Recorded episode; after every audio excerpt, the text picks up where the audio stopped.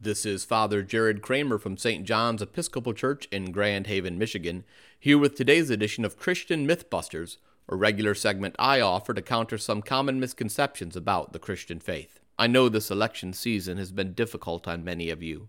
As the rhetoric and vitriol has increased, you've probably also experienced members of your church saying things on social media or in person, or, or even your pastor perhaps saying things from the pulpit which have left you feeling angry and frustrated. Or if you're not a Christian, you may have been watching Christians during this time and wondered how they can claim to follow Jesus given how they've acted politically at this moment in our country. It may be tempting to want to do what so many people are doing these days to throw in the towel when it comes to organized religion and just to focus on your own personal relationship with Jesus. Now, as a priest in the Episcopal Church with an admitted bias toward organized religion, given what I do for a living, I'd urge you not to give up on the concept of church and Christian community. And so this week I'd like to bust the myth of the idea that you can follow Jesus entirely on your own. Now, before I start, I should be clear that some people are indeed called to live lives as hermits, people to whom the Holy Spirit has given a special vocation to live solitary lives devoted to prayer and service. The fact of the matter, though, is that that is not most of us. Most of us need community in order to follow Jesus better and more faithfully. I remember when I was in seminary and it seemed to me that several of my fellow classmates seemed to have a chip on their shoulder about the church, something they wanted to prove or something they wanted fundamentally to change about the church as she was. That wasn't me. I went into Christian ministry because I have a deep and abiding love for the church in all of her imperfect glory. And trust me, in over a decade of ministry as a priest, I've seen some of the dark underbelly of Christian community. And yet here I am, continuing to persist and to devote my life as a priest to the community of Christians at St. John's Episcopal Church in Grand Haven.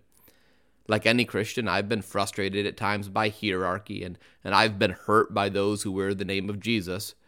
But I don't walk away because the church continues to make me a better Christian. The great German pastor Dietrich Bonhoeffer was an outspoken opponent to the rise of Nazism in Germany, including the complicity of some parts of the Christian church with the racist and fear mongering horrors of the Nazi regime. Bonhoeffer was eventually executed by the Nazis in 1945 for his resistance. But before then, he actually ran an underground seminary for the confessing church, those Christians who refused to accept their government's insistence that you had to hate and fear those who were different than you. And out of that experience, he wrote a book called Life Together, the classic exploration of Christian community.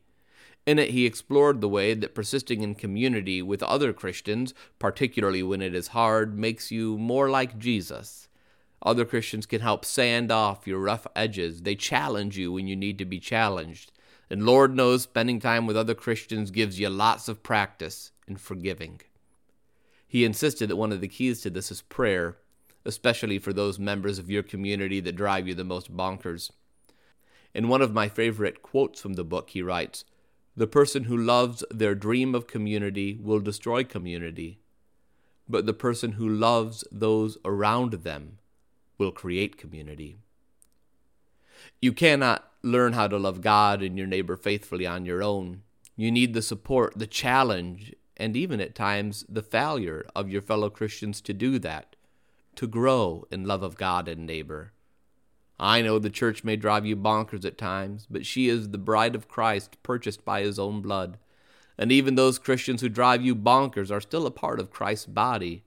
And that means they're still a part of you.